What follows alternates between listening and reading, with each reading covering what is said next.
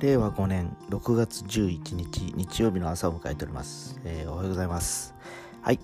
えー、今朝の気温22度ということで今曇りですかね。で最高気温今日は28度まで上がる予定で今日今日も暑くなる感じですかね、えー、先週はね、えー、ちょうど今自分大阪行きの準備をしておりまして、えー、11時の便に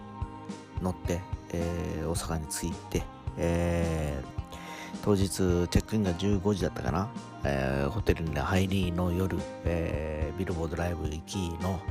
終わって戻ってきたのが10時ぐらいだったかな9時 ,9 時半ぐらいに、梅田で食事してその後ホテルが梅田にありましたんで戻ってきたという流れで翌日は5時の便で福岡に戻ってくるという、えー、非常に、えー、弾丸ツアーでございました。えー、やっぱりね、えー、まあイベントがあったとしてですねもう年取ってくるとやっぱり1泊2日きついなっていうのもあったんですけどそれからもう1週間が経ちまして、えー、いやなかなか疲れが取れずに、えー、今日に至っておりますはい。えー、先だってね、えー、今こうやって僕はポッドキャストを iPhone に向かって話してる感じなんですね、今日はですね。で、なんだろう。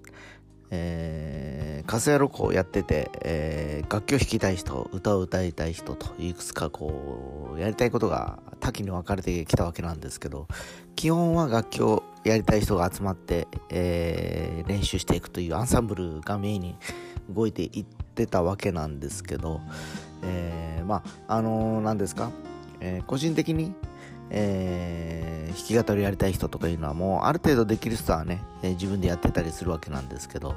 えー、まだ楽器がおぼつかなくて歌だけやれる人っていうのもやっぱいくつかいらっしゃいまして、えまあ、そういった方にちょっとね、あのせっかく iPhone をお持ちであればガレージバンドという無敵な強い使えるアプリがありますと。でまずこの使い方を教えましょうかということで、えちょっと終わったりしてはいるんですけどまあ、ただね、この iPhone にこのアプリを入れるだけでは使いにくくてですね、やっぱりパソコンがあればキーボードだとかマウスがあるように、この付属品があるように、えー、それをコントロールする機械が必要になってくるんですね、えー、MIDI コントローラーというやつなんですけどこれがまあ鍵盤の形をしておりまして、えー、まあいわゆるコントローラーなんですけどね、えー、その鍵盤を押すとピアノの音になったりだとか、え、例えばどの鍵盤の音がドラムの太鼓のバスドラになったりだとかいくつかこう割り当てがあって それをこう重ねることによってまああのー、曲ができたりだとか、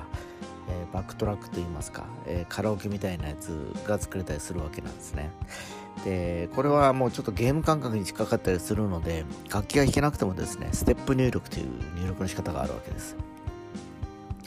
で僕の場合はステップ入力ってあんまり得意じゃなくてリアルタイム入力っていうのをやることにしておりまして自分で弾きながらクリックなんて言いますかねメトロノームに合わせながら、えー、弾いていくと形がリアルタイム入力ってやつなんですね。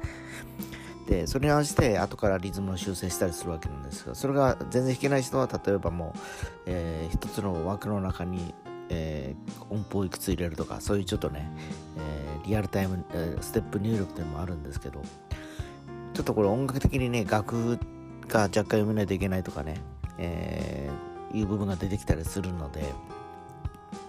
いくつかね、えー、テンプレートが入ってます。その中にね、こうやってあしてっていうの。それを利用することによって、えー、まあ、あの、それを使ってプラス足りないところを足すとかね、